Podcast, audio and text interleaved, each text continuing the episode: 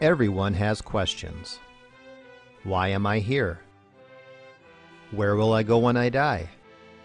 Is there really truth? But not everyone has biblical answers. Welcome to The Pastor Study, a ministry of pastor study dot org. Join us now as we study the Bible to draw closer to our Lord and Savior, Jesus Christ. Here is Pastor Tom Brock.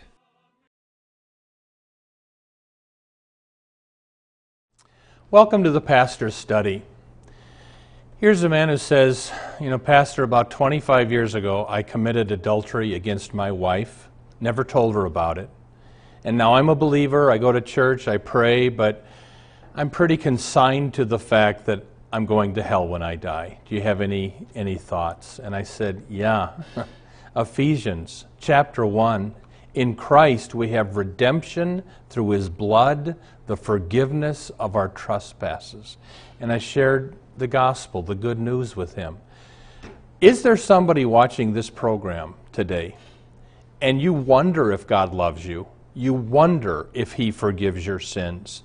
Well, I'm glad you tuned in. This half hour, we're going to go through a wonderful paragraph of the Bible, Romans chapter five, and we're going to learn some great lessons about the extent to which God went to show you how much He loves you. So would you take out your Bible, turn to Romans chapter five, and let's pray. Father, we do want to pray that you help us receive your love, believe your love, rejoice in your love. And Lord, if there's anyone here that's struggling with whether you love them, whether you can forgive them, we ask that the Holy Spirit would come and speak. We ask it in Jesus' name. Amen. Romans chapter five, verse six. The Apostle Paul writes this to the Christians in Rome. For while we were yet helpless, at the right time, Christ died for the ungodly. I want you to notice the word helpless there. Do you know where it comes from in the Bible where it says God helps those who help themselves? That's not in the Bible. That comes from Benjamin Franklin's Poor Richard Almanac in the seventeen hundreds. This verse says God does help those who can't help themselves, because we can't. So here's my first lesson for today. God helps those who can't help themselves. Praise the Lord for that, because that's everybody. A lady asked a question once, why did Jesus say to the Pharisees, I have come to call sinners and not the righteous? And she said, didn't Jesus come for everybody? And the answer is, there are no righteous. The only people that exist are the sinners. So yes, Jesus came for everybody, but that's all us helpless sinners. And I want you to notice the uncomplimentary words that verse six uses for humankind. Helpless, ungodly, then look down to verse eight. Sinners, then look down to verse ten. God's enemies. Here's the next lesson for today. Everyone is an ungodly sinner. There is a Unity Church near my house, and the Unity Church is a cult. They say they're Christian, but they are not, because the Unity Church believes we are all God. We are all part of the collective Christ consciousness. No, we're not. We are ungodly sinners. I passed a Presbyterian church. Now, Presbyterian church is a Christian denomination, but it said on the marquee, this Sunday's sermon, believe in yourself. And I thought, Oy. I don't want to believe in myself. I want to believe in Jesus. So the, the first thing we learn from Romans chapter five, we are ungodly sinners, but praise the Lord, God helps those ungodly sinners who cannot help themselves. Look at verse seven. For one will scarcely die for a righteous person, though perhaps for a good person one would dare even to die. In other words, it rarely happens, but now and then somebody dies for a good person or a good cause. But look how far beyond that God goes. Look at verse eight. But God shows His love for us in that while we were still sinners, Christ died for us. So here's the next lesson. You will never appreciate God's love until you see yourself as a sinner. Charles Colson now has died, but he got in trouble with Watergate, got converted, and he wrote these words years ago. On an August night in, seven, in nineteen seventy-three, despite the daily bombardment of Watergate charges, I saw nothing particularly wrong with myself. I knew what I had done was at least no different than what everyone else has done. People in politics played dirty. It was part of the game. But that night, when I sat alone in my car, my own sin, not just Watergate, but the evil deep within, was thrust before me by the conviction of the Holy Spirit, forcefully and painfully. For the first time in my life, I felt unclean. Then he writes, when we see the reality of our sin, when we come face to face with it and look it into the fires of hell itself, and then when we repent and believe and are delivered from that plight, our entire being is filled with unspeakable gratitude to God who sent His Son to that cross for us. Again, the point being, you won't know how much God loves you until you realize what a mess you are and He died to save you from your sin. I mean, this is why the people that were drawn to Jesus were the prostitutes and the thieves, because they knew they were a mess. But the people that didn't have any need for Jesus were the self-righteous Pharisees, and I'm doing quite well, thank you. I saw a wonderful documentary of a Christian ministry that is taking transvestite prostitutes off the street, bringing them into their homes, giving them housing, helping them with jobs, uh, bringing them to Christ. It was a beautiful documentary. But ask this question. Did God love those prostitutes once they got cleaned up? Or did He love them while they were still in the gutter? According to this verse, God loved them while they were still in the gutter, while we were still sinners. And then look at verse eight and answer this question. How did God show His love to us? And the, ver- the answer is, He died. C E B Cranfield was a New Testament scholar, and he said this about Romans five eight.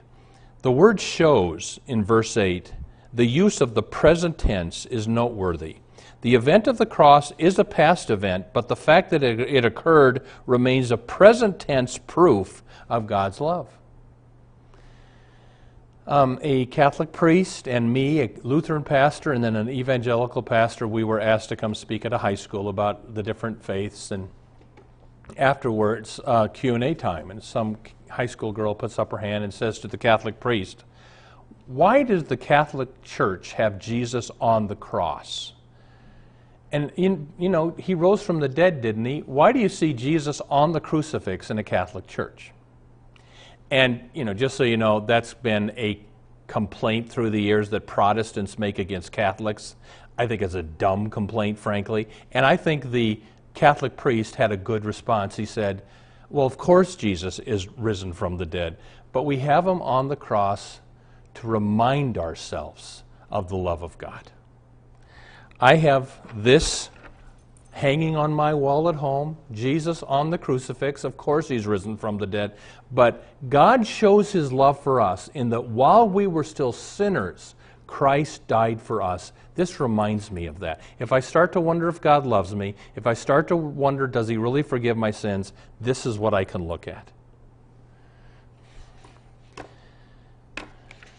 Years ago, a pastor was walking down the street in London, and coming toward him is a soldier limping, wounded. And the pastor went up to the soldier and said, "Thank you for being wounded for me." And the soldier said, "Well, you're welcome. I've had people give me cigarettes or buy me a meal when they see my condition, but you're the first one to say, thank you for being wounded for me." And the pastor said, "And sir, I know someone who was wounded for you." The soldier said, "Who was wounded for me?" And the pastor said, "The Bible says Jesus was wounded for our transgressions." And he walked on, leaving him something to think about. Listen, the supreme thing God did to show you He loved you is he was wounded. He took the penalty for your sins so you could be saved. Have you ever said to God, thank you, God, for being wounded for me? I, I invite you to do that right now, out loud in your house or wherever you're at. Just take a minute and say, thank you, God, for being wounded for me. Look at verse nine.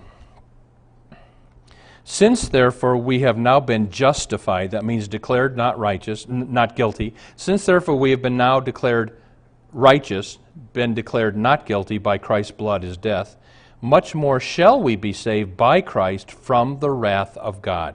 There's two important lessons from verse nine. Lesson number one, we are already saved. Notice the word now there in verse nine. We are now present tense, saved. Some people think you have to die to find out if you go to heaven or hell. No, you don't. You can know now. I was getting on the plane to go to Florida, and I always say a prayer before I, I get on the plane. This Lord set me next to someone. And so I, I'm sitting next to this twelve-year-old boy named Matthew. The plane takes off, and we talk. And he finds out I'm a pastor. And I said, Matthew, do you go to church? Yes, First Baptist Church of Sarasota, Florida. So I said, well, can I ask you what they teach you at that church? He said, okay. I said, Matthew, do you know what the Trinity is? I've never heard of the Trinity. So I explained there's one God in three persons, Father who created us, Son who died for us, Holy Spirit who lives within us, not three gods, one God in three persons. Well, he understood Jesus was God, but he didn't know what the Trinity was. So I said, can I ask you another question? Do you know how the world's going to end? I didn't know it was going to end. So I explained, Matthew, could happen tonight. We hear trumpets. We look up, Jesus comes down in the clouds, all the dead are raised, those who trusted him go to heaven, those who reject him go to hell, and then the earth melts with fire. And he'd never heard any of this. So I thought, okay, let's get to the big one. Oh, one more question, Matthew. Let's say something happens to the engine of this plane, and we all go down in flames, and we're all dead in five minutes. Do you know where you're going to go when you die? And he got quiet, and he finally said, I don't. And I said, let me show you how you can know where you're going to go when you die. And I explained the gospel. Jesus is perfect. He died for your sins, rose from the dead. The Bible promises believe in the Lord Jesus and you will be saved. It doesn't say you might be saved. It says believe in the Lord Jesus and you will be saved. God's going to keep that promise. So Matthew, if you believe in the Lord Jesus, you're going to heaven for sure. Well, we talked about other things. But I remember before the plane landed, he brought it up again. He said, I just want to understand this. You don't have to die to find out where you're going to land. I said, that's right. I, I can know now for sure I'm going to heaven because of Jesus. I said, bingo. That's the point of Romans chapter five. Now we are reconciled.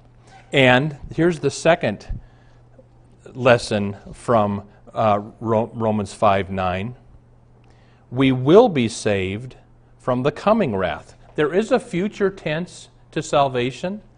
The Bible teaches that one day the world will end in fire. God is angry at the United States. God is angry at the world. One day the wrath of God is coming. But though, let's say this is Christ and this is you and me, those who are in Christ, when the wrath of God hits at the end of time, we don't have to fear hell.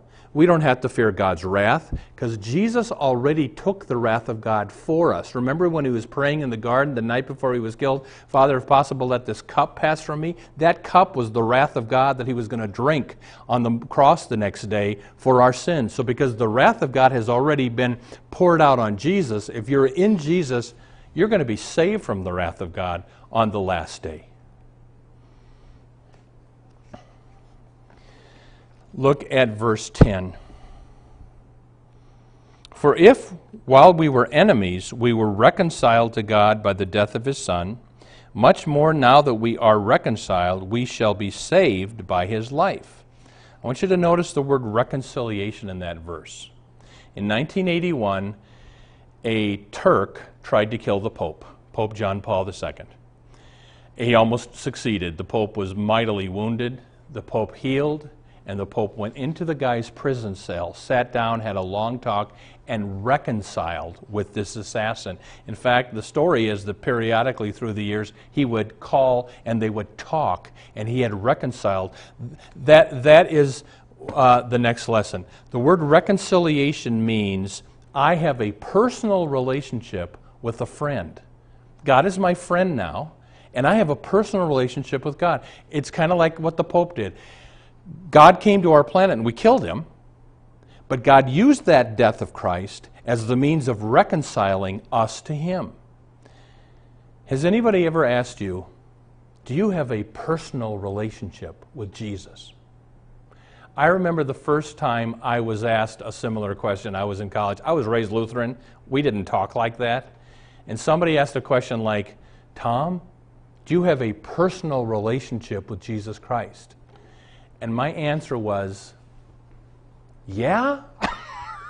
I didn't know what they were talking about. I know what they're what what it means now. A recon, uh, we're reconciled means this, that God and man were enemies. We didn't like God. We didn't want him to touch our lives. I'll do it myself, thank you. And God was angry at us in our sin. So God sent Jesus to make at one-ment, atonement, to make God and man at one again. When he died on the cross, paid for our sins, he, boom, put us back together again. So now I have a personal relationship with God. And that's not a kooky thing.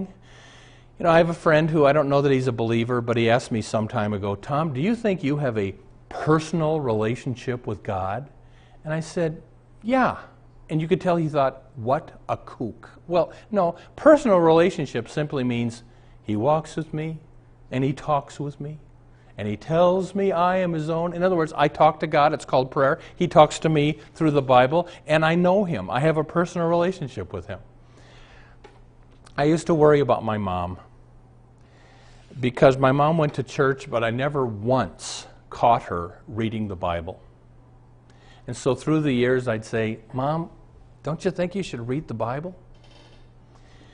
But when she was eighty years old, she said to me, Tommy, I've read my Bible through twice in the last two years, and God is my best friend. That's what reconciliation is. Let me ask you, do you have a personal relationship with God? Not do you hear voices, but do you pray? I will tell you, I think I think that's a key. I, I was interviewing candidates for the choir director years ago, and we had a number of candidates, and I asked each one, do you pray? And I remember one candidate kind of paused, and he said, now and then. And another candidate, do you pray? She said, all the time. Do you have a personal relationship with God? That's what Jesus came to bring us. Last verse is verse eleven. More than that, we also rejoice in God through our Lord Jesus Christ, through whom we have now received reconciliation. Here's the last lesson. The Christian life is a life of rejoicing. I was raised in a Lutheran church in Omaha, and I'm grateful for that church. They taught me the Trinity. They taught me the Second Coming. They taught about salvation. But I don't remember there being a lot of joy in that church. And then one day, a friend of mine invited me to the Omaha Gospel Tabernacle downtown. And I went to this church on Sunday morning. I had never heard people singing like this. It was wonderful. And then the preacher got up. I'd never heard such a good sermon in my life. And you know what he preached?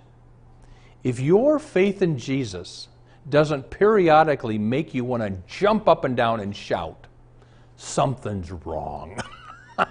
If your faith in Jesus, the forgiveness of your sins, eternity in heaven, if that doesn't make you jump up and down now and then, something is wrong. That's the point of this verse. The Christian life is a life of rejoicing. Here was an out-of-towner walking down the street of Saint Louis, and he stops the policeman. Say, it's Sunday morning. Uh, do you know a church around here? And the policeman said, yeah, go down that street, turn left, and there's a church there. And the man said, you know, there's got to be a lot of churches on your beat. I'm just curious, why did you recommend that church? The policeman said, I'm not a religious man. I don't go to church. But I noticed through the years, the people that come out of the door of that church are the happiest people in Saint Louis. The Christian life is a life of rejoicing. So I'm just going to close by saying this. Do you wonder if God loves you? Do you wonder if he's forgiven your horrible sins? Can I ask you to do something for the next seven days?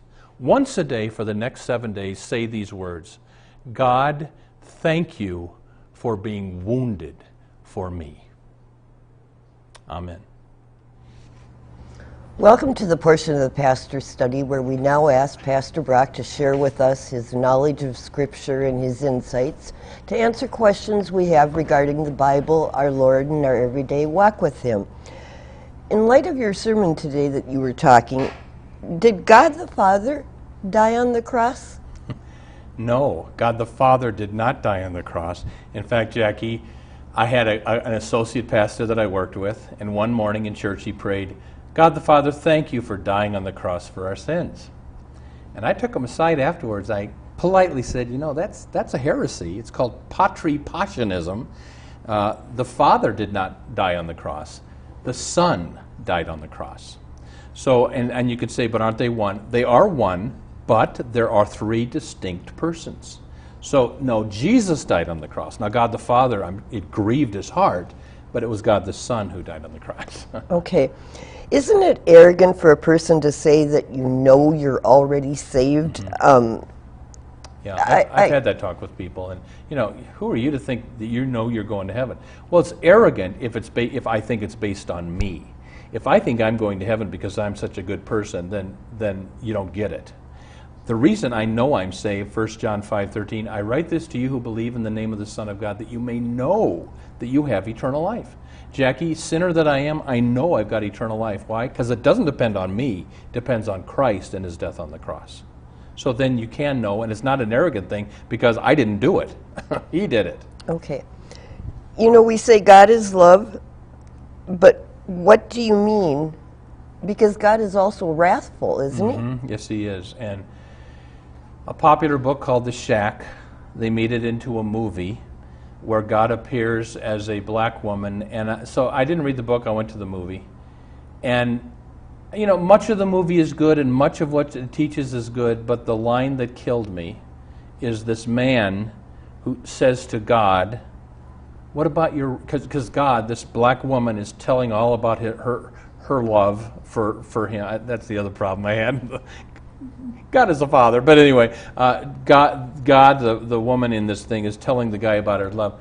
And finally the guy says to God, but what about your wrath? And God says, what wrath? I'm thinking, what? Read Romans chapter one. Paul puts all the non-Jews under the wrath of God for worshiping idols. Read Romans chapter two. God puts all the Jews under God's wrath for breaking the Ten Commandments. It's only in chapter three that we're, of Romans that we're saved from God's wrath by the death of Christ. So, yes, God, you know, there's a verse in Pro, of Psalms, Jackie, that says, God has wrath every day.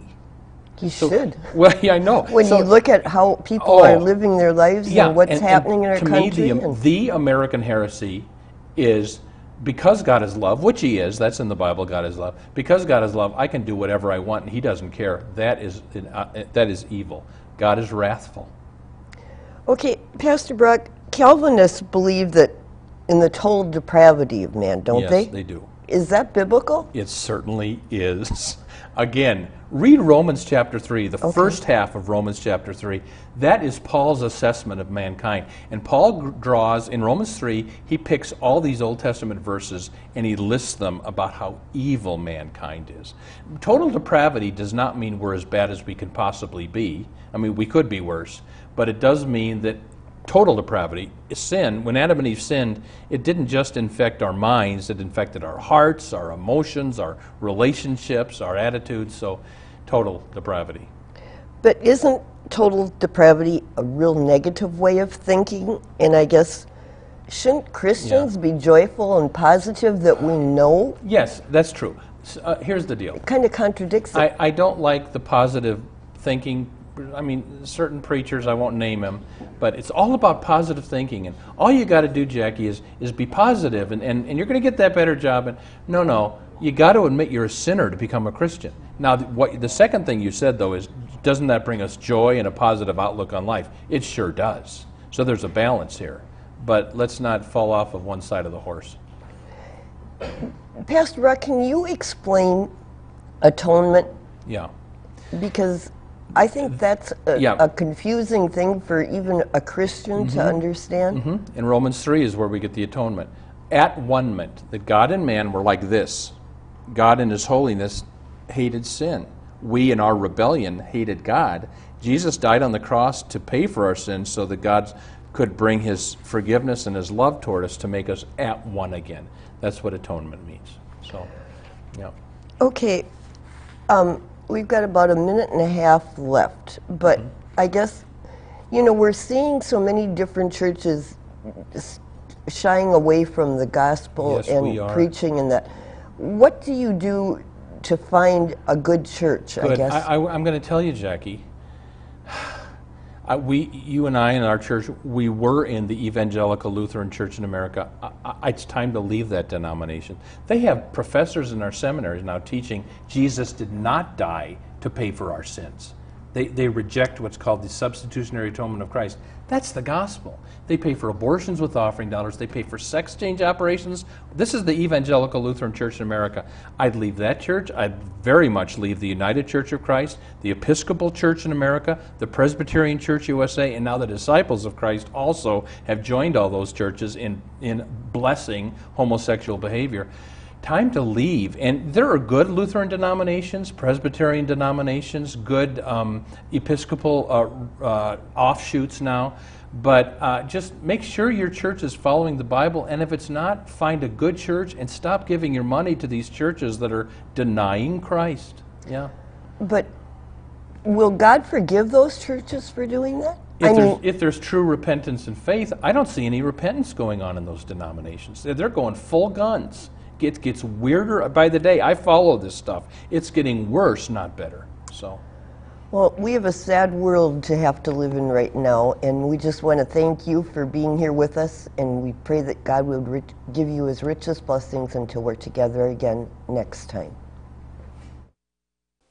Thank you for watching The Pastor Study. You can watch more of our programs at pastor study dot org. We are on the air preaching the gospel of Christ because of our generous support of you, our viewers. Would you consider supporting our ministry?